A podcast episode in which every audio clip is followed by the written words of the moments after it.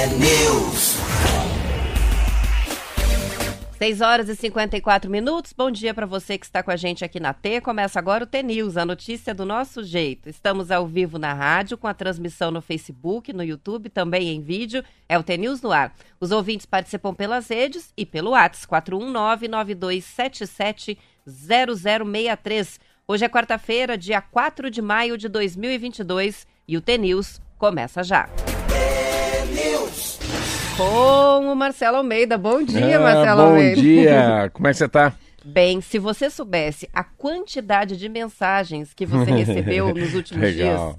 desejando as melhoras pela gripe, tenho certeza que foi isso que fez você sarar, viu? Legal, Muitos é ouvintes. assim, olha, é muito, é muito, é primeiro assim, como é ruim faz, ficar em casa. Olha, eu, às vezes as pessoas falam que se aposentam, vão morar no litoral, ah, a gente só agradece a Deus que a gente tem quando a gente, de alguma maneira, a vida nos tira o que a gente tinha. E o que nos tinha parece que está no automático, já tá no, não está nem no mecânico, está no drive que a gente fala, né? Coloca aquele automático no carro e só acelera. E só quando a gente fica doente que a gente vê quanto é bom não ter dor, né? Quanto é bom não tossir. Ou quanto vale, né? Você dormir às 11 da noite, acordar às 6 da manhã. Uma noite você pode acordar para tomar uma água e fazer um xixi, vira para lá e vira para cá. Mas sem dor, sem sentimento, sem saber que precisa pensar para respirar. ah, sem calafrio, sem febre, enfim. É uma vida, a vida é muito boa. Então a gente precisa muito agradecer a Deus, né? É, fazer um exame de consciência antes de dormir e falar: Deus, obrigado por você fazer com que eu com que eu seja diferente para a sociedade, que eu gere emprego, que eu seja comentarista, que eu vá trabalhar na fábrica, que eu vá para a escola, que eu vá estudar, que eu coloque meus filhos na sala, coloque eles numa van para ir para a escola, qualquer coisa. Então é, é, é inacreditável, né? Como às vezes eu me sinto um pouco ingrato não agradecer todo dia a Deus a, a saúde que a gente tem. E como é interessante a quebra, né? É uma quebra, a quebra da agenda. Como é importante ter uma agenda, né? Uma agenda social, uma agenda religiosa, uma agenda familiar, uma agenda pessoal, né? Você poder fazer tua caminhada, tua natação, fazer, você poder ter tua yoga, fazer teu karatê, você fazer lá o teu zumba, sei lá o quê. E como isso vai, então, a, a- o papel que a gente tem na vida dos outros o papel, o quanto a gente pode fazer falta, né, na vida dos outros, né? Então, a importância da saúde. Meu Deus do céu, eu fiquei ontem eu estava assim, meu Deus do céu, se eu não voltar para a Rádio T, eu vou entrar em depressão. Como é que eu Engraçado que teve um ouvinte que escreveu isso. Marcelo deve estar bem louco lá ouvindo o programa Não, o grande problema de casa. É o grande, isso deve ser igual jogador de futebol. O cara fica no banco louco para entrar e sabendo que pode jogar mais do que o outro, enfim, pode ajudar o outro e não entra em campo. Então, fica aqui essa reflexão para você. Primeiro, um bom dia a todos os ouvintes da Rádio T. Obrigado pelas orações, obrigado por, a, por sentir minha ausência, mas é, é sempre um momento de reflexão, né? Então, quando você, eu falei, eu não vou porque eu estou tossindo, estou com febre, eu não, não quero passar para as pessoas, não quero também passar a imagem que eu estou doente. A gente também tem um pouco de amor próprio, né? Sempre quer estar bem estabelecido, bem arrumado, né? Bem em pé, né? Com a coluna, em, coluna cervical reta. E isso faz a diferença, mas que legal. É, uma, é um aprendizado. É, uma gripe geral pegando as pessoas. A máscara nos evitou de vários tipos de gripe, de vírus, de bactéria. E a retirada é o normal é isso. Então o normal é ficar doente, por incrível que pareça, mas estamos aqui novamente. Percebeu que eu tenho uma novidade aqui na mesa? Percebeu aqui, ó? Ah, Quem chegou? Eu vi, eu vi- eu que esse atrás não tem nada. Ah, já falou pro pessoal já? Ah, sim, então, na sexta-feira eu mostrei, que- ficou na caixa aqui em cima da mesa, enquanto tava o programa no ar. Eu contei que chegou meu presente de Páscoa. Ela já estava aqui, para quem não sabe, estava aqui a Roberta, ah, como é que eu faço? Ela tem um celular, daí ela não ouve eu, e o- eu e o Marquinho, porque ela põe um fone. Daí ela falou que o seu- daí tava esse PC dela, esse computador não funciona. O velho. Aí eu fico imaginando, assim, porque eu- esse computador dela, é, ela é 50% da canete se esse negócio aqui fechar. Não, menos. Aqui no programa ela passa a ser 40%. Então é muito importante. Ela com aquela cara de angústia, com ansiedade. Eu falei, meu Deus, a gente fala com o Paraná inteiro. Aí você me perguntou, o computador, na comparação com o carro, eu falei, tão na mesma. tão na mesa, tudo quebrado. Daí fomos para comprar. Agora, Vamos- agora tô com Porsche. Eu vou dizer, an- Temos Almatê Não, nós hoje? temos um Almatê aqui. Sabe que ela tá vindo pra Curitiba, né? A Van de Luz, né? A Van de Luz. Então eu vou colocar um Almatê da Van de Luz e um Almatê meu. Achei tão lindo ela mesmo falando no áudio, mas é muito lindo. E dia 10 de junho eu vou lançar ela em Curitiba. Depois a gente fala, porque parece que eu vou para Cascavel com ela também. Opa, Então, maravilha. Estou comprando as centenas de livros dela. Vou mandar para todas as rádios T's do Paraná. Aí cada um aí no seu programa local faz a maneira como deve fazer a distribuição dos livros, né? Faz aí uma brincadeira, faz um sorteio. Aí cada rádio T se decide. Vamos dar uma T, Marquinho? Alma T. Perdoe-se por todas as vezes que você não se valorizou, por todas as vezes que, ao tentar agradar os outros, você desagradou a si mesmo. Perdoe-se por todos os momentos em que priorizou a felicidade de alguém mais do que a sua, por acreditar que eles fariam o mesmo por você. Perdoe-se por todas as vezes que permitiu que a opinião alheia determinasse o seu valor. Perdoe-se e jamais peça desculpas por ser exatamente quem você é. Trate-se com gentileza e orgulhe-se de tudo o que você já conquistou até aqui. Olha, bonito, né? Ela, ela, a ela dela, falando né? é muito legal. E vai ser muito legal porque ela vai fazer um programa com a gente aqui, né? Tô tentando trazer ela no dia do lançamento pra gente fazer um programa junto aqui, ver o que que dá. Maravilha. São sete horas e um minuto. Hoje com o Almatê diferente. A gente Eu começa quero- Vamos fazer então. mais um? Tem mais um? Vamos fazer mais um? Bora. Fazer um por mim aí, parece não, parece que eu não voltei pra rádio.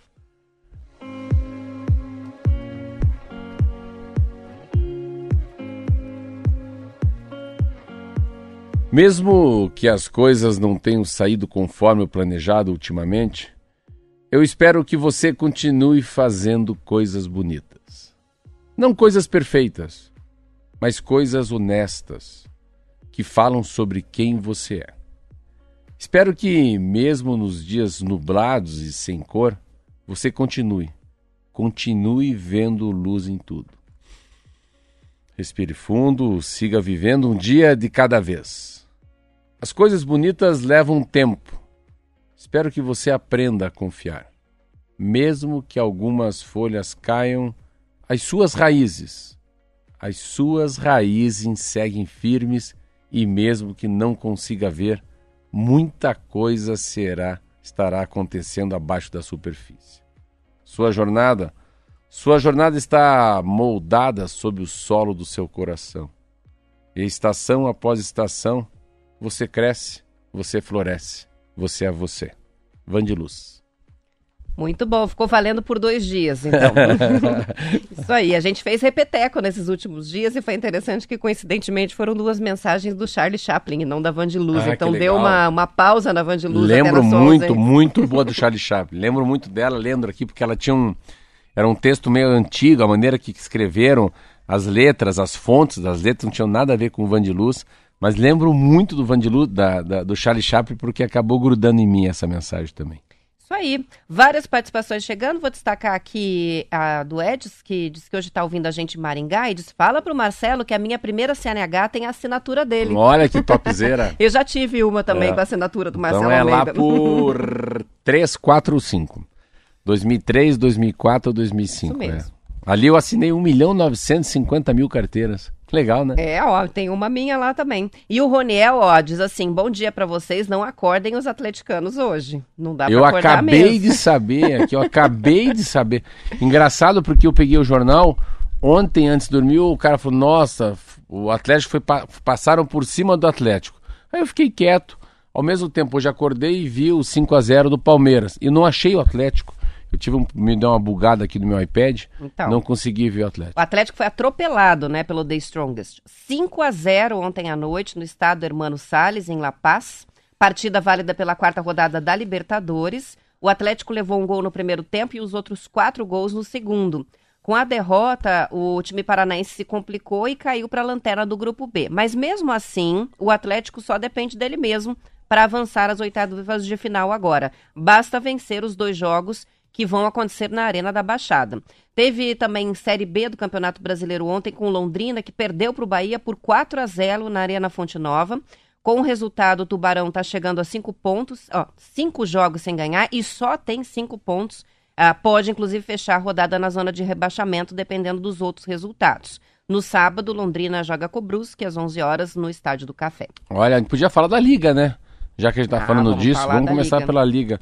Mas é muito, muito, muito interessante ver o Atlético, um time que, que vinha muito forte. Eu não, claro, eu trabalho no Curitiba, eu tô aqui com o boné do Curitiba, mas eu acho que às vezes é a venda, né? Eu tava vendo a venda daquele goleiro Santos. Aquele cara é muito bom, é muito bom mesmo, né? Assim, é um goleiro de seleção brasileira. Daí eu vi o goleiro do Atlético lá, já já não, não passa a confiança, né? A venda daquele Nicão pro São Paulo também, que eu achava muito bom aquele jogador.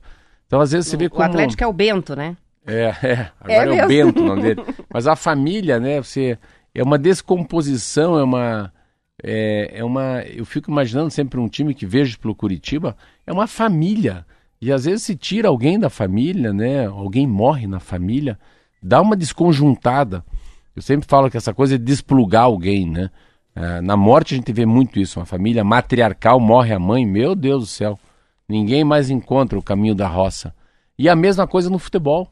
Então, às vezes, tira um cara que é muito bom, vende-se bastante, coloca um dinheiro no bolso, o time fica mais robusto financeiramente. Mas às vezes aquele cara é um cara, é um líder de vestiário. Às vezes aquele cara tem uma maneira sutil de falar com os jogadores mais novos, né? De saber o extracampo que acontece. Então, assim, é interessante como é. Consegue estabilizar a é, equipe, e o- né? E o, e o Atlético é um time cíclico, às vezes ele entra em umas crises assim, né? Vai mandando o técnico embora, mas é um time presidencialista, né? Tem um presidente de verdade, que é o Mário Celso Petralha, mas que nos últimos 20 anos ele tem muito mais acerto do que erro. Então você tem que ver a régua, às vezes, por 20 anos, por 10 anos, e não pelo 5 a 0 de ontem, ou não, não ter ganho o Campeonato Paranaense, enfim. Não é por aí que se mede a régua de um time, né? Isso aí. Você mede a régua dele pelo tamanho que ele tem no Brasil hoje. E, e o Atlético sempre tem uma coisa muito interessante que eu acho, mesmo sendo coxa branca, que é, é, tem, a- tem um chama-se acho que é Last Minute ou é, chama-se Time Ferguson. Time Ferguson é quando eu falo do time do Manchester, do Manchester United, que é um time da Inglaterra que está o, o Cristiano Ronaldo jogando, tá? E esse time teve por mais de 20 anos o Alex Ferguson, que é um, um coach, um técnico que não está mais. Mas é um dos times no mundo que mais consegue mudar o jogo depois dos 45 do segundo tempo. Tanto que tem uma coisa, falou, agora chegou o Ferguson Time. É a hora que o time aparece. E fazendo uma analogia, o Atlético Paranaense é muito parecido com isso. O, o Atlético Paranaense sempre tem, nos últimos 10 anos, uma impressão que no painel do carro tem um, um- um botão escrito turbo. Ele vem capengando, manda, manda embora técnico, dá bronca, corta o salário, fica mal falado nas colunas de futebol, daqui a pouco ele liga o turbo. E ele passa detonando todo mundo. É muito comum do Atlético, vários anos no Campeonato Brasileiro, ir muito mal e chega no final quase ali entre os top É o 4. botão da emergência, É, quase, né? é, é. Tem um. Aquilo que eu brinco às vezes, né? Com, com fogo no bumbum até a preguiça anda. Mas é um time que vai se, se ajudando. Na Série B, que a gente tá falando, fala muito aqui, né? Eu gosto do futebol. É muito difícil a Série B. Nossa, a Série B tem Vasco, tem Guarani. Série B tem Bahia. Então essa Série B, pro próprio Londrina, pro Operário, né? Pros times aqui do Paraná, é uma série bem mais complicada do que o ano passado. Assim eu vejo. É, e você mencionou a questão da Liga né, de Futebol. Representantes de 23 clubes das séries A e B se reuniram ontem para encaminhar a criação dessa nova Liga de Futebol do país, que vai se chamar Libra. Oito clubes assinaram o documento prevendo a criação da Liga, que tem o objetivo de organizar o Campeonato Brasileiro, atualmente dirigido pela CBF. O bloco formado pelo Corinthians, Flamengo, Palmeiras, o Red Bull Bragantino, Santos e São Paulo foi o primeiro a assinar o documento. O Cruzeiro e a Ponte Preta, ambos atualmente na segunda divisão, também assinaram o acordo. Um segundo bloco formado por América Mineiro, Atlético Goianiense, o Atlético Paranaense, Havaí, Ceará, Coritiba, Cuiabá, Fortaleza, Goiás e Juventude pediu mais tempo para discussão. O principal entrave é a divisão do dinheiro dos direitos de transmissão das partidas, ah, na qual o grupo não quer sair prejudicado. O presidente do Atlético, Mário Celso Petralha, participou da reunião e criticou o modelo, além de acusar os grandes clubes de quererem ser donos do futebol brasileiro. Acho que interessante é o Atlético e o Curitiba muito unidos. Ah, o que não pode mudar, no fundo, é isso, é não podemos continuar. A sensação que eu tenho é não poder ter os grandes são grandes porque já foram grandes. Os grandes já não são tão grandes. Ah, é, é muito equiparado o futebol. Você vê aí o Curitiba foi lá e empatou de 2 a 2 com o Atlético Mineiro. Só o Hulk ganha 1 milhão e 800. O jogador que mais ganha no coxo deve ganhar 200 mil reais. Então, enfim, sai desse eixo Rio-São Paulo. Então você pega um Atlético Paranaense, você pega um Curitiba em ascensão, você pega um time igual o Fortaleza, pega o Bragantino. Os caras são muito organizados, são times organizadíssimos. O Cuiabá nem existia. Quem era Cuiabá cinco anos atrás, né?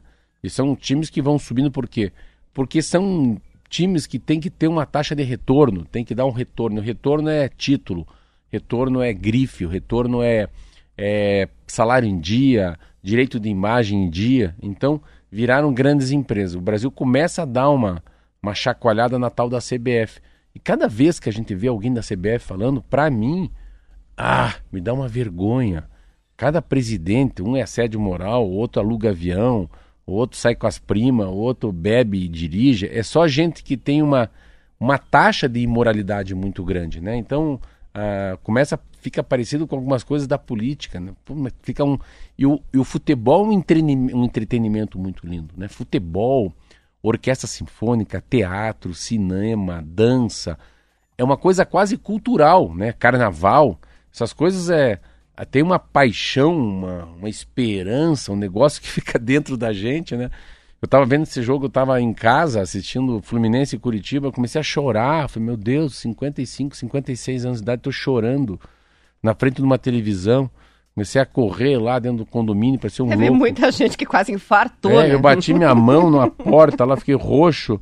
Eu corria de uma lado a outro na casa, correndo, gritando. Saiu um morador do vizinho falando, eu achei que era gol do Turino, do, do, do, do meu time na, na Itália, de tanto que se gritava. Você vê? Então, imagina se eu tivesse no campo.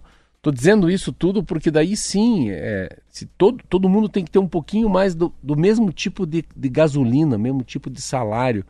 A, a competitividade só aparece quando o salário é parecido, mas o que é diferente é a garra, a vontade de vencer, a capacidade de um técnico liderar pessoas de culturas diferentes, né, de salários diferentes, de famílias diferentes, com outras etnias, né? Um vem do Nordeste, outro vem do Sul, um, um foi adotado, outro foi, foi criado na escola pública, outro veio do meio do, do veio do agronegócio, o outro é um argentino que joga aqui, outro é um uruguaio que foi morar na Bahia. Futebol tem disso. E a, a CBF vai ficar com o quê? Para as pessoas entenderem. A CBF fica com a Copa do Brasil, com uma Copa que é muito tradicional no Sul, já teve, não deu certo, a Copa do Nordeste, e também com a Copa do Mundo. E a Liga, o Campeonato Brasileiro seria a Liga. É mais ou menos Ah, isso. agora entendi. Eu tava com dificuldade de entender o que, que ia acontecer. Olha que legal, tu Então, explica... olha eu explicando para Roberta então Canetti ao vira, vivo. Vira ao o vivo. Campeonato Brasileiro, vira o... É Libra, né? É Libra. Essa liga Então essa times. liga dos times deve o que que estão fazendo? Eles estão, mas só que assim, por quê? Porque é o futebol já com investimento de fintechs, de bancos, de grandes empresas. Então eles compram, eles compram. Vamos lá, então tá aqui. Eu vou comprar vocês. Eles compram os times, todo mundo recebe um quinhão de grana e eles têm o direito de fazer o que quiserem com as imagens. O que, que eles vão fazer? Aí que tá, começou agora já. É mostrar para o mundo o futebol brasileiro. Todo mundo do mundo, todo mundo do mundo. Todo, é muito mais importante para o mundo ver a, o Flamengo jogar com o Corinthians do que ver, a, ver a, o Atlético de Bilbao jogando com o Barcelona. Tem muito mais, como é que a gente fala? Muito mais expectativa, muito mais. Tem muito mais beijo, muito mais amor, muito mais calor humano ver o futebol brasileiro do que outro futebol. Porque o Brasil tem isso. Tem gente que fala, nossa, é o Brasil, é o Pelé, é o Neymar, é o Ronaldo Fenômeno. Então o Brasil, a, a camisa amarela do Brasil faz diferente. Às vezes eu fico tentando ver o futebol italiano. Sim, eu prefiro ver a Série B do Campeonato Brasileiro. Eu. É que eu prefiro ver, eu prefiro de verdade o, final- o futebol é, brasileiro do que o argentino. Tem muita televisão, quem tem canal fechado, tem tudo que tem Bundesliga. Eu não gosto de ver a Alemanha, eu não gosto do futebol holandês, eu amo futebol inglês. Mas por que o futebol inglês? O futebol inglês lembra muito Fórmula 1. Nossa, a maneira com que chama, a maneira com que os jogadores entram em campo. Então tem todo um, um cuidado, essa maquiagem, né? Que ele falou, make-up. Toda a maneira com que o, o, drone vira, o juiz corre, né? Quando eles colocam assim um zoom, você vê que o, o jogador vem tomar água, mas os jogadores que estão atrás deles ficam desfocados. E ele fica focado. E uma torcida mais calorosa, né? A torcida É. inglesa. Porque na Europa, né? O Kiki que tava falando esses dias, ele falou: ah, futebol na Europa, os caras assistem o jogo sentado de perna cruzada, né? Não é que nem aqui, que quase caiu o Couto Pereira no último jogo, né? Com É. o último gol. É. Então é isso. Vamos fazer o intervalo que Bora. já são 7h15 a gente já volta.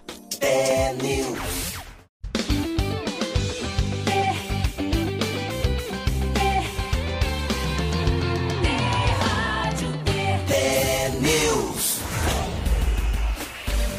São 7 horas e 18 minutos. Chegou uma mensagem curiosa aqui, Marcela. A Ana Luísa disse que encontrou você, que eu até falei dela na sexta-feira, que ela foi na prestinaria, e pediu pra você mandar um oi pra ela hoje, que você tá aqui. É a Aninha. Ela é criança. Aninha, é, ela é, é muito legal. Então, um abraço, um beijo pra ela.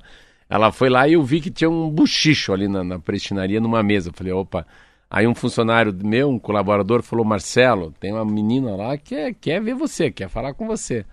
Eu cheguei, mas não sabia se era por outro motivo, se era... Daí que ela me disse que, é, que ela me ouve todo dia, ama a Alma T. Daí a gente tirou uma foto lá, fizemos uma selfie lá, nós dois também, enfim. E eu dei pra ela uma, um, um brinde, uma, uma sacolinha assim ecológica, aquela um Ecobag. eco bag da prestinaria. Um beijo, Aninha. Apareça aqui, sempre. Achou a gente no WhatsApp e já tá participando. Que Muito legal. bom. Marcelo, as operadoras de plano de saúde estão prevendo um reajuste acima de 15%. Por quê? Por causa do gasto médico hospitalar que foi recorde no ano passado. A Agência Nacional de Saúde Suplementar deve divulgar o índice autorizado para o reajuste nos próximos dias. No início da pandemia da Covid e do isolamento social, as pessoas deixaram de ir ao médico e hospitais e adiaram exames mais caros e cirurgias eletivas, que são aquelas que não são urgentes. Com isso, as despesas dos planos de saúde despencaram. Em setembro de 2010, a variação de custos médico-hospitalares foi negativa pela primeira vez. Só naquele mês, os custos dos planos caíram 3,6%. As despesas das operadoras voltaram a crescer em março de 2021, com o avanço da vacinação e o aumento da sensação de segurança. As pessoas deixaram eh, de evitar os consultórios médicos e hospitalares daí. Ao Estadão, o professor da Faculdade de Medicina da USP, o Mário Schaeffer, disse que um aumento elevado dos planos individuais seria totalmente incompatível com a crise econômica e sanitária atual. Ele também afirma que o reajuste elevado é absurdo depois de um período em que as operadoras lucraram muito com o aumento de clientes e baixa utilização durante a Ah, pandemia. mas é muito difícil saber. É, ó, eu, eu, não, eu, não, eu não concordo, não discordo, mas assim, eu fico imaginando o impacto da pandemia. Vamos aqui, não estou defendendo o plano de saúde, estou defendendo o cidadão. Vamos, assim, fazer conta que não é dinheiro que está rodando, mas assim, o aumento do impacto, né, da, da- da- do número de pessoas que tiveram que ir para o hospital. Fico imaginando os planos de saúde que tiveram que trabalhar nesses últimos dois anos. Primeiro, a- o impacto do dólar. O dólar é cinco e pouco. O dólar estava explodindo. Olha o que o agronegócio está ganhando com commodities já atrelado ao dólar. Então, existe uma infla- inflação mundial dos insumos. Em todos os países do mundo tem uma inflação altíssima. A grande parte desses insumos também são importados. Ah, teve uma defra- deflação, uma, infla- uma- como fosse uma, uma, uma ano passado ah, eles acabaram não reajustando, então tem um, vamos dizer, até um, como fosse, não sei se o desconto chegou nos consumidores, mas é- é negativo, uma inflação negativa, tinham que ter cobrado e não cobraram, o plano de saúde acabou segurando. Então, eu acho que, pelo que eu li, o impacto da Covid, a inflação mundial dos insumos, é uma sensação que é como fosse a gasolina, não tem como não subir. Então, se é caro, é barato, 16 é muito, é pouco, é um reflexo. Eu estava lendo um artigo do, desse contingenciamento dessas dois anos de pessoas com o assunto é Covid e quanto voltaram agora as novas doenças, os tratamentos, os exames de pessoas que ficaram dois anos parados. Então, o que eu não achei desumano, e geralmente a gente tem uma, eu tenho uma sensação que os planos de saúde são desumanos com as pessoas que pagam, eu fico do lado das pessoas e não dos planos de saúde. Eu sempre senti uma. Eles colocam a faca e torcem o cabo. Mas nesse quesito da pandemia. Muita queixa né, dos consumidores com relação ao, É. aos planos de saúde, né? Sempre muita reclamação, muita ação judicial, é cirurgia que é emergência e eles não enquadram É. e não liberam. Enfim, É, é uma- é- quando precisa, muitas vezes o, o consumidor, o cliente, não É, consegue usar. Eu falo porque eu, eu nunca precisei. É engraçado isso. Eu acho que se eu precisasse, eu ia fazer o pau, cacete e polícia também. Mas como eu preciso de coisas muito simples, dermatologista, quando ele aceita, outro não aceita, eu vou pago, pago em grana, não utilizo tanto. É igual o seguro obrigatório, né? Seguro de carro. Tem gente que passa 10 anos pagando seguro, fica 10 anos sem bater, ninguém rouba, não risca o carro. Mas é, é, é feito para não usar. Mas eu acho que eles não estão absolutamente cerrados. Alguma coisa tem que repor. Então, assim, também não pode ter uma defasagem tão grande, as contas não fecham. Mas, pelo outro lado também, é o pior momento de aumentar, né? Tá todo mundo com não, tá dificuldade, uma né? recessão dos cão aqui, né? Mas, enfim, tá aí. Reajuste de 16%. Fala muito, quem fala muito é essa associação brasileira aí é, dos planos de saúde, né? Ah, eles falam do reajuste, estava vendo assim, o reajuste é alto mesmo. Ano em 2019 foi 7,35, antes foi, foi 10, 13. Se você pegar 2007 para cá, é o maior reajuste que está tendo nos últimos anos. Então, então você que tem aí plano de saúde como eu, infelizmente você vai pagar bem mais caro esse ano. São 7 horas e 24 minutos e o ministro do Supremo Tribunal Federal, Alexandre de Moraes, determinou ontem o bloqueio de 405 mil reais em contas do deputado Daniel Silveira, do PTB do Rio de Janeiro. O valor é referente à soma de todas as multas aplicadas a ele por desrespeito às medidas restritivas. Por quê? Porque o parlamentar deveria estar usando a tornozeleira eletrônica, mas ele não carrega a bateria do equipamento desde a Páscoa. O ministro do STF determinou ainda que Silveira devolva a tornozeleira eletrônica e que um outro equipamento seja colocado no deputado. O prazo é de 24 horas para isso acontecer. De acordo com a Folha de São Paulo, a decisão foi tomada depois que a Procuradoria-Geral da República defendeu a continuidade do monitoramento do deputado. A PGR pediu também que sejam mantidas outras restrições impostas ao deputado, como a proibição de que ele saia do estado de- do Rio de Janeiro, onde ele mora, a não ser para as atividades parlamentares que ele exerce em Brasília. Daniel Silveira foi condenado a oito anos e nove meses de prisão pelos crimes de coação no curso do processo e tentativa de impedir o livre exercício dos poderes da União, assim que está lá no Código Penal. Por quê? Por causa de atos antidemocráticos e ameaças que ele fez aos ministros do STF. A decisão previa o cumprimento da pena em regime fechado. O presidente Jair Bolsonaro concedeu ao deputado a graça constitucional, que significa o perdão da pena. Mas, de acordo com a decisão do ministro do STF, o indulto não isenta o parlamentar de cumprir as determinações que estão previstas na sentença, já que isso seria ferir o princípio da separação dos poderes. Ah, é, um- é uma pena, é, é inacreditável como o Brasil perde tempo com gente que não deve perder tempo. E é impressionante como a mídia dá espaço. Nossa, ele é um cara hoje. Ele está em todos os jornais. Tudo que ele quer, ele conseguiu. Ele é capa do Estadão, ele é capa da Folha, ele está no Globo News, ele está no, no CNN. Então, assim, ele é um homem mal educado, ele é um homem ogro, ele é um homem que não foi na missa, é um homem que não tem Deus no coração.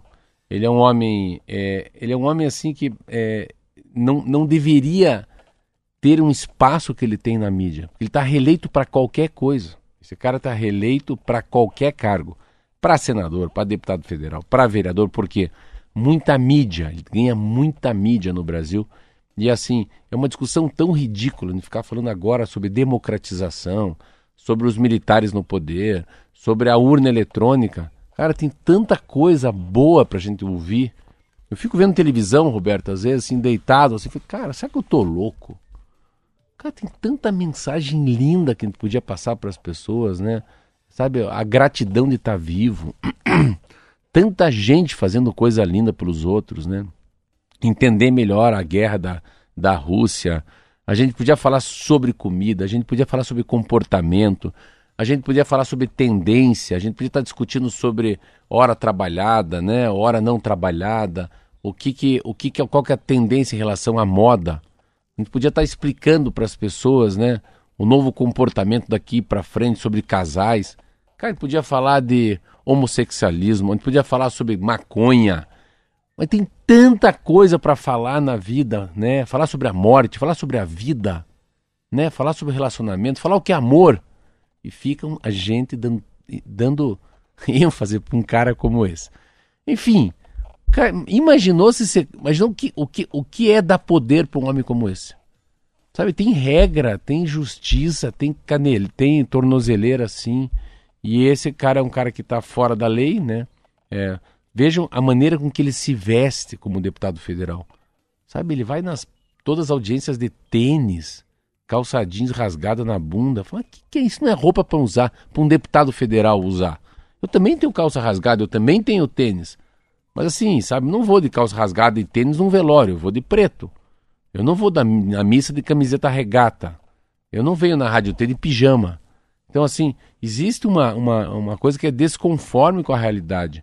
E é uma pena muito grande a, a, essa eleição para presidente ser encabeçada nessa história do perdão do Bolsonaro, nesse homem que não usa tornozeleira, enfim. Aí o Supremo Tribunal Federal todo dia tem que ficar se explicando. E assim, cá, cá para nós, Bolsonaro, pelo amor de Deus, cara. Cara, falar que a urna eletrônica vai tirar a tua eleição Cara, é o repeteco no Donald Trump.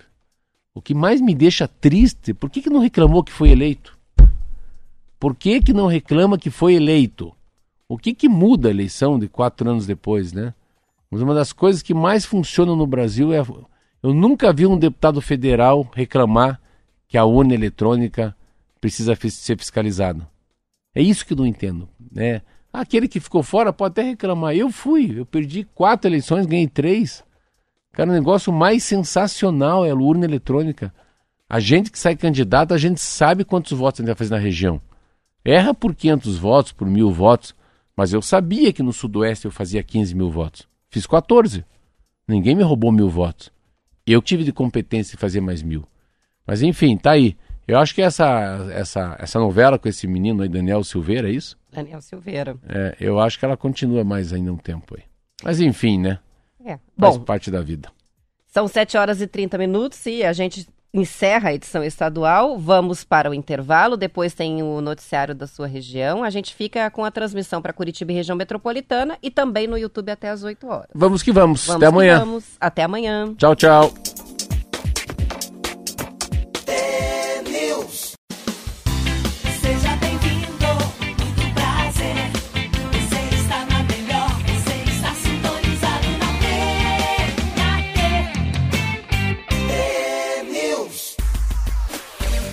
São 7 horas e 32 minutos. A maior locadora de veículos do país, a Localiza, conseguiu uma redução de 80% no número de carros roubados no primeiro trimestre deste ano, na comparação com o ano passado. Segundo explicou Nora La- La- Nanari, a diretora de Relações com Investidores da empresa, foram feitos vários esforços para reduzir o índice de roubos de veículos. Uma das estratégias foi ampliar o uso da telemetria nos carros. A telemetria é uma tecnologia que monitora os dados do veículo e consegue desconectar o carro que foi roubado, que daí para de funcionar. A diretora da Localiza contou ao jornal Valor que no ano passado a criminalidade aumentou muito. Ela não confirma quantos veículos da frota foram roubados, mas no mercado se fala que o número chegou a 2 mil no último trimestre. O próximo esforço do grupo será reduzir o número de acidentes. Com isso, a ideia da empresa é diminuir os custos com manutenção e também avarias dos veículos.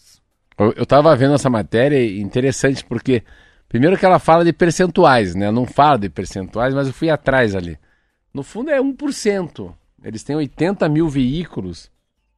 Ah, e é um percentual. pe- Não, é, eles têm 80 mil, viu? 10% é 8%, é um pouquinho mais. Uns 3, 4% dos carros têm esse problema. São os carros que eu não sabia que são utilizados para roubo. Para roubo de banco, para sequestro, enfim. São os carros que estão numa cota dos carros desmanchados, dos carros que são as peças vendidas. E a, e a telemetria, eu estava conversando com o Lars essa madrugada, é uma maneira de. Quando eles param, né? A, a telemetria tem uma, é uma ajuda que em relação a que o carro para de funcionar. Então ele não segue, o crime não continua. Ele, ele começa, se ele estragar a telemetria, que é esses aparelhos que tem no carro, eles acabam é, não tendo tanto êxito dali para frente. Larson falou um negócio muito lindo aqui que eu não sabia. Ó, a matéria sobre isso ocorre na maioria das locadoras do país, mas é, não mais com a própria Localiza. A Localiza ele falou que é um exemplo de como que é, pode acabar com os roubos.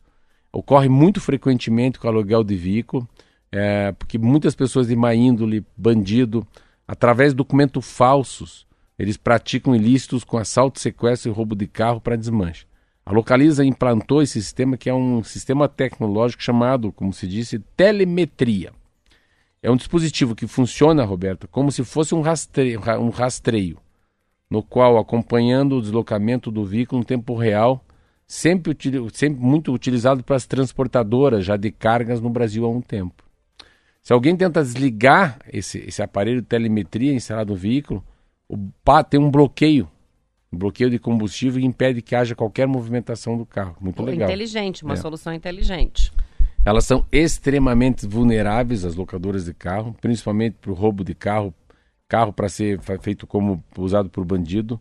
É, é muito comum os bandidos alugam o carro em nome de laranjas, então os nomes são frio, é, frios, e também rapida pena- rapidamente usam para depenar os carros e venderem o mercado na, no mercado paralelo.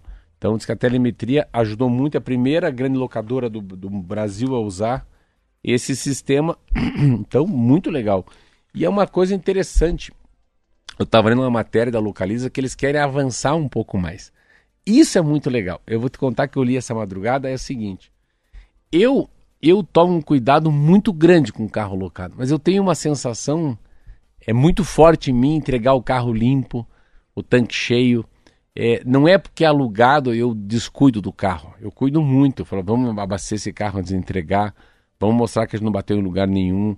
Vamos tentar passar nos buracos. Mas assim, há uma índole, já que é alugado, vamos embora, É a cara. mesma coisa que um imóvel. Como é que você se comportaria num imóvel alugado? Hum, Tem gente que cuida, tem gente que faz o contrário. Já que não é meu mesmo, então dane-se, né? Não cuida, não faz a manutenção direito, mancha a parede, bate porta, lasca as coisas, não é assim? Isso. E eu li que a Localiza, acho que está querendo fazer uma coisa a mais. Aí é, é como fosse você você condecorar, você premiar o bom usuário. Então, exemplo, se você for um bom usuário, se você demonstrar que você foi um bom usuário, não passar da velocidade permitida, você vai ganhar um tanque de gasolina ou um desconto no próximo carro. Isso aí que eu ia sugerir. Para próximo, a próxima locação, um É, bônus, né? É, é, é a maneira de você tirar esse, esse, esse cidadão que acha que, que não se preocupa com o outro que vai alugar o carro, né? Já que eu estou pagando, eu vou detonar. Fazer com que ele ganhe alguma coisa para deixar de ser tão idiota. Entendeu? Você vai ganhar um É uma pena que seja preciso fazer isso, é, mas é. é uma pena, vezes, é uma pena. né? Mas por um lado assim, você pode tirar uns da desse- dessa vala com essa cabeça medíocre e você vai fidelizar muito mais eu. Então assim, eu sexta-feira vou pro Rio. Eu vou alugar um carro que eu gostei muito, fazer propaganda gratuita. Peugeot 208, um carrinho topzera. Eu sempre tive muito pé atrás com um carro francês. Peugeot, Citroën, Renault, não tive êxito, vamos supor. Eu, eu particularmente, não, não falo mal desses carros, mas sempre foram as marcas que não me deram tanta felicidade, melhor dizer assim. E daí eu aluguei um desse. É muito topzera. E eu alugo ele e, e, a, e a empresa que me alugou também é muito boa. É Localiza. A Localiza tem Peugeot. Mas foram muito gentil, muito rápido, entregaram o carro limpo. O senhor tem uma estadia maravilhosa no Rio, o senhor retorna que dia. Então, você vê, a- conforme o carro, o carro, a, a dirigibilidade, a limpeza do carro e o atendimento daquela carioca é um binômio hiper, hiper, assim, hiper forte na hora de escolher uma locadora e um carro. Olha que interessante. Então, a, eu, a Localiza e a Peugeot, para mim, virou um casamento. É como fosse, eu falo, é, né, o café com leite e, a, e o pão na chapa. Então, mas tem a Movida, tem a Hertz, tem a Avis. Não, mas eu quero aquele carro. E descobri que a Peugeot só tem na Localiza também. Eu tentei na outra não consegui. Então, tem todo um, um- um casamento aí bem correto. E, e no Brasil, assim, é, é uma coisa muito comum na Europa, nos Estados Unidos.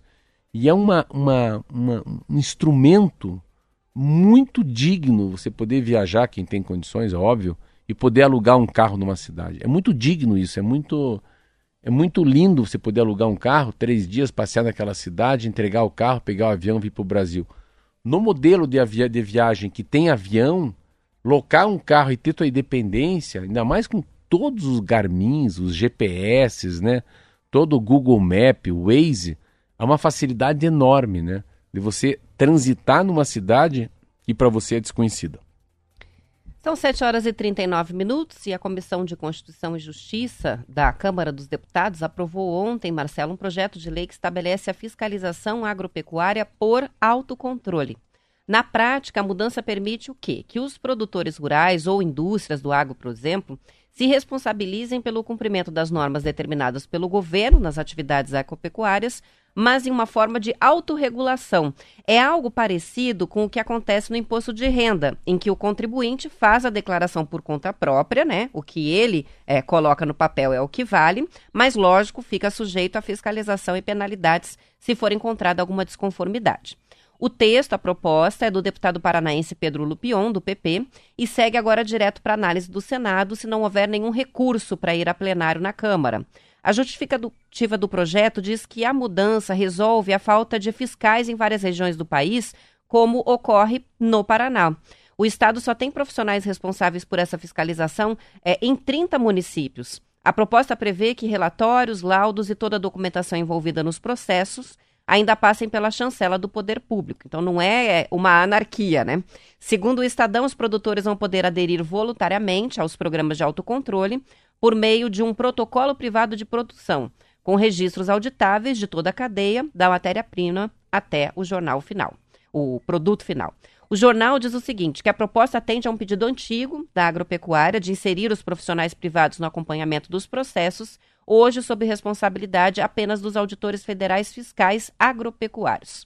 Segundo o texto, porém, os profissionais privados não vão poder exercer as atividades de auditores, só conferir o atendimento às normas estabelecidas pelo Estado.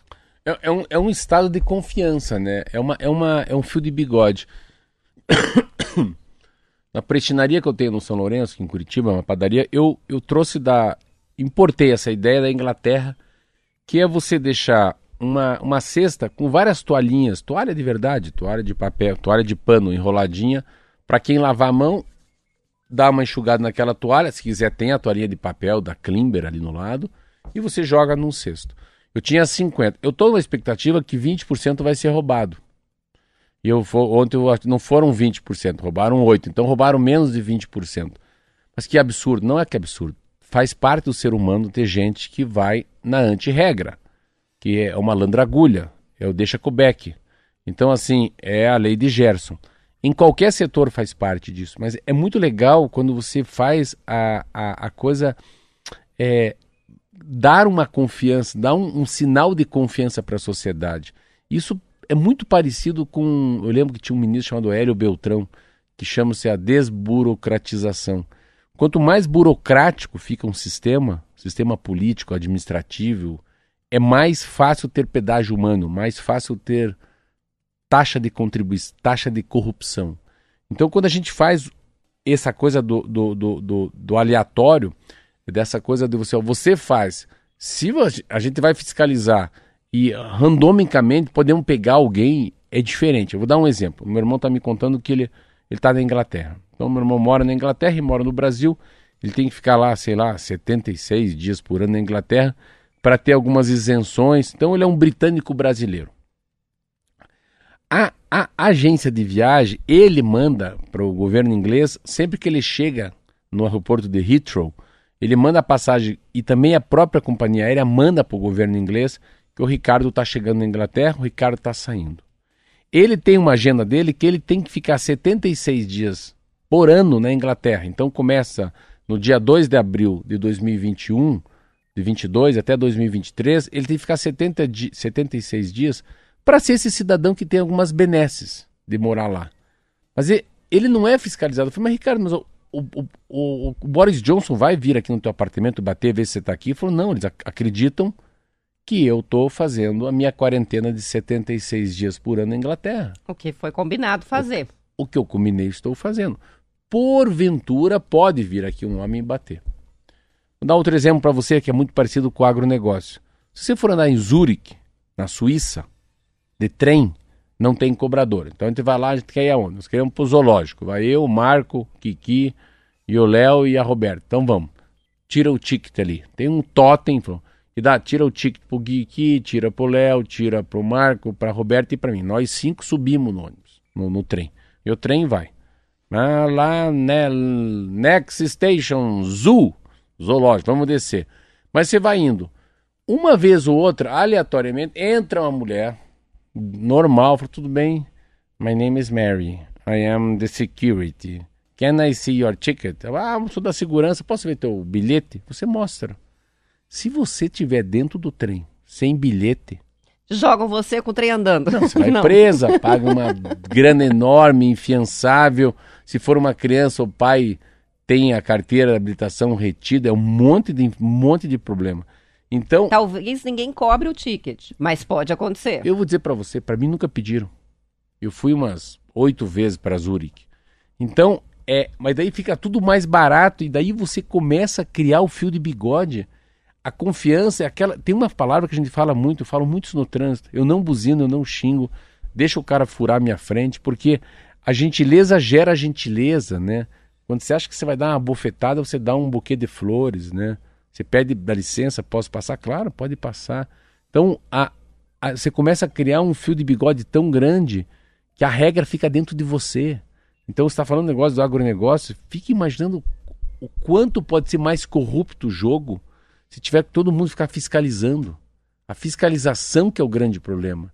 Então, pode ser que tenha aí nesse agronegócio 70-30. 30% vão mentir pra caramba.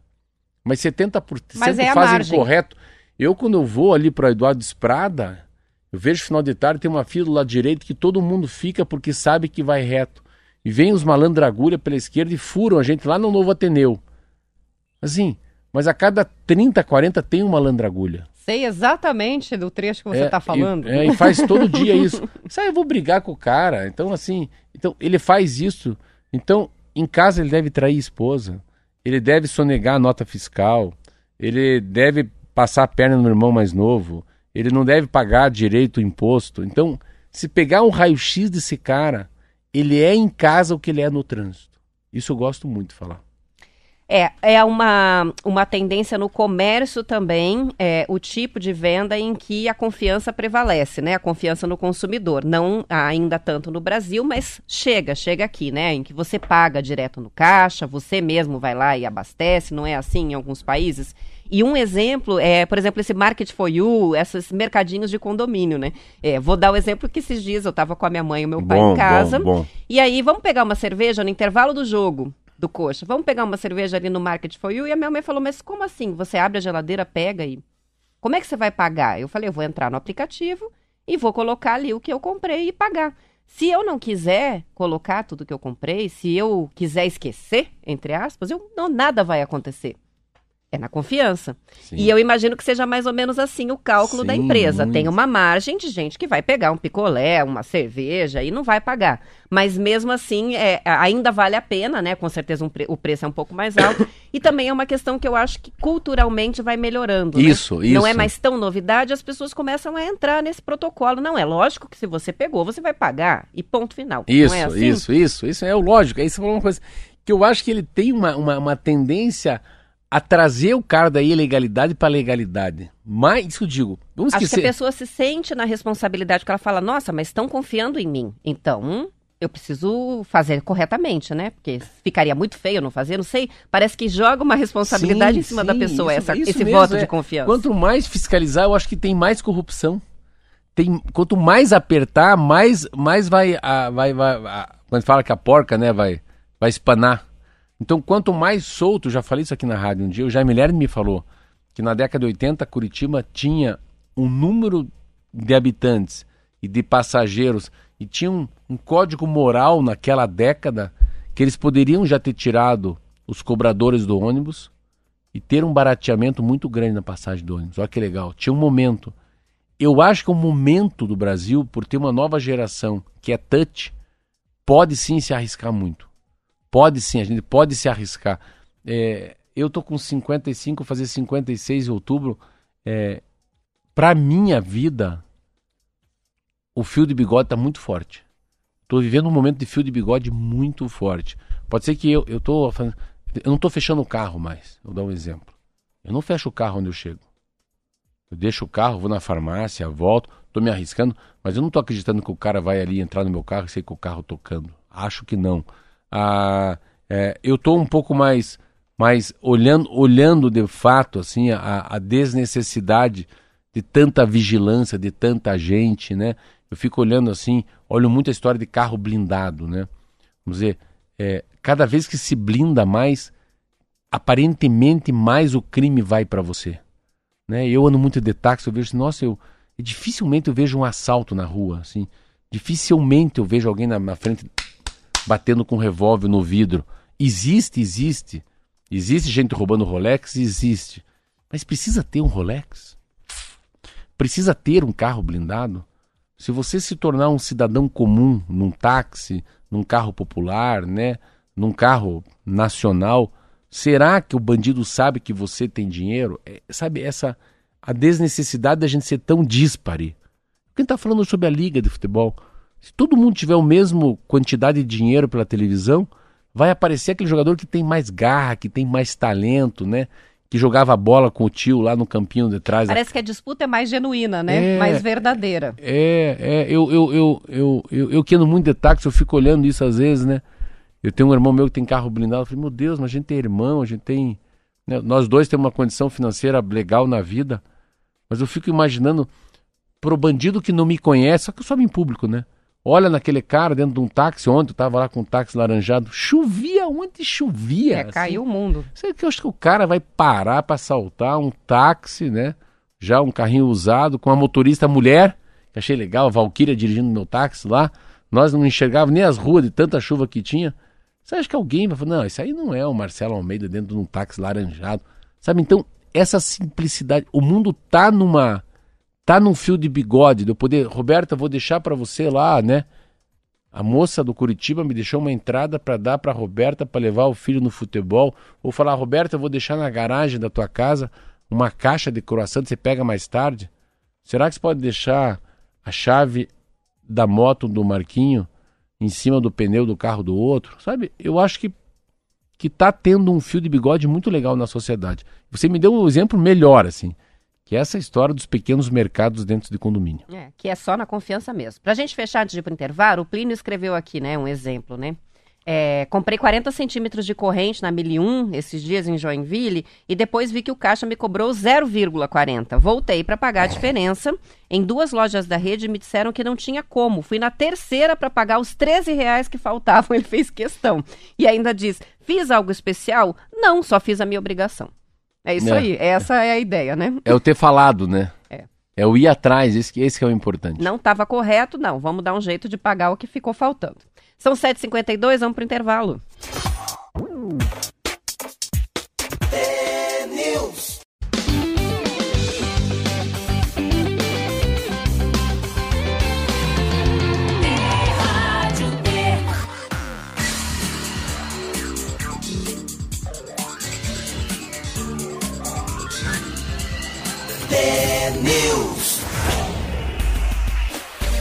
São 7 horas e 53 minutos. Escuta só esse levantamento que publicou o portal Plural. Se as escolas da rede municipal de Curitiba, Marcelo, implantassem todas as leis que a Câmara aprovou, a Câmara de Vereadores, e o prefeito sancionou desde 2000, criando aulas, novas disciplinas, palestras e outras atividades durante o período letivo, os alunos do ensino fundamental perderiam o equivalente a uma disciplina inteira do currículo oficial.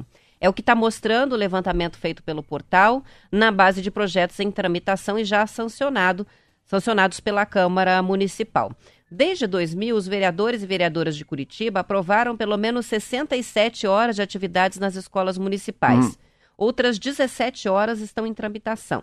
Para calcular isso, a reportagem do Plural localizou, leu e sistematizou todas as 19 leis já em vigor e outras 10 propostas em tramitação é, uma, inclusive, já aguardando a sanção do prefeito, e estipulou, no caso de projetos que não explicitam uma carga horária, uma hora aula para o cumprimento do objetivo da lei. A rigor, as diretrizes curriculares do ensino fundamental estão sob a responsabilidade do governo federal, Ministério da Educação e Conselho Nacional de Educação. Mas, como na maioria dos casos os projetos falam em atividades extracurriculares e não fazem menção a gastos, acabam passando imunes pela Comissão de Constituição e Justiça da Câmara, que deveria barrar essas propostas porque são inconstitucionais. As escolas, em geral, simplesmente ignoram as leis aprovadas na Câmara, porque se acatassem, teriam perda aí para os estudantes É, não. e não nada que Não, mas possa assim, ser eu fui somado. vereador, assim, vereador é ele é medido pela quantidade de leis que ele tem ou de proposições. Então, infelizmente, é assim que se lê. Nossa, o vereador do bairro é muito bom, ele fez mais de mil proposições, pedindo para colocar uma placa, pedindo para colocar um ponto de ônibus, pediu para arrumar o buraco, pediu para ampliar a, a quadra da escola. Então, ah, isso significa trabalhador. E não é, isso é um assessor atrás de um computador fazendo solicitações para um 56. E muitas vezes copiando projetos de outras cidades, né? Só Ah, E vai assim, lá e refaz. você não tem, não tem o- o- projetos de educação. Eu fui vereador duas vezes, assim. Ah, é, daqui, daqui para frente todos os alunos vão ter aula de trânsito na escola. Ah, aula de trânsito. É importante todos os alunos daqui para frente vão ter aula sobre, sobre nutrição na escola. Ou todos os alunos pós-currículo vão ter que ficar uma hora fazendo exercício físico já que o índice de massa corporal está muito alto, a obesidade é permanente no- nos adolescentes do Brasil. Então, mas é tudo assim para inglês ver, ninguém leva a sério. O grande problema é que o Brasil não consegue nem cumprir o currículo, né, que é o currículo nacional, que é o Plano Nacional de Educação, que são as diretrizes que saem do Ministério da Saúde com todos os conselhos estaduais. Então, isso é besterol. Claro, o plural faz uma matéria que é, é, mas não é. Não, isso faz parte do parlamento. É assim que, é, infelizmente, que se mede um vereador. Podia ter. Eu fui um cara que fiz muito pouca lei, sempre fui muito criticado. Acho que dep- vereador, deputados estaduais federais não deveriam fazer lei. Porque o que tem de coisa inócua, né? Que não, não dá lugar, não dá, não dá nada. Porque ninguém tem ninguém é Steve Jobs. Ninguém é, ninguém é o Charlie Chaplin, ninguém é o Elon Musk, ninguém tem grandes ideias para Curitiba, né? O que precisava era tirar as leis, né? A gente acabou de falar, né? A não fiscalização. Olha que negócio legal do agronegócio, né? De você, tipo imposto de renda. Então, mas é, é- faz parte da Câmara Municipal. O que Curitiba tinha que fazer, eu acho, já que a gente está falando de vereador, era, era ter é, uma Câmara Municipal para rever, rever de verdade, eleger vereadores com a capacidade de ver o mundo para onde vai pós-pandemia. Sabe, assim, tem uns vereadores que estivessem discutindo, viajando o mundo, eu apoiaria, até pagaria, para ver as melhores sacadas de mobilidade urbana na Europa, o que, que acontece na Dinamarca, como é que a Suécia está pensando, né? Falar de resíduo sólido, né? Falar da capacidade, né, da, da, a do- dos grandes festivais de final de semana. A gente podia estar falando aqui da reutilização da, da água de chuva nas casas. ah, qual que é o papel, né? O papel de fato, assim, da, né, da, da, da, da, da escola na vida das pessoas. Podiam estar falando em né, escrever direito, né? Nossa, tem tanta coisa, Roberto, que eu fico até agoniado, assim. E ter o que, que, que a gente vai gerar né, de- nessas crianças de capacidade de descobrir uma vocação dessa criança e ela com 18 anos trabalhar um negócio que ela ama fazer. A gente fala aqui de drone, né? Tinha uma matéria que a gente não falou. Nossa, a utilização de drone na pulverização de um país. Cara, o drone virou um instrumento tão forte quanto o trator, né? Então, daqui a pouco o drone é mais importante que o A New gente Holland. vai voltar nesse assunto amanhã, né? Porque tinha previsão desse assunto para hoje, mas não coube. Só Vamos falar hoje é- do- dos drones. Não sei se eu tô falando demais ou que o programa tá curto. Acho que você tava com saudade. Tagarela. É, e aí tá passando mais rápido o tempo. Mas amanhã a gente tem mais. Já são 7 horas e 59 minutos. Vamos encerrando o TNews de hoje. Agradecendo os ouvintes pela audiência. Amanhã às 10 para as 7 estaremos de volta. Até lá. Até lá.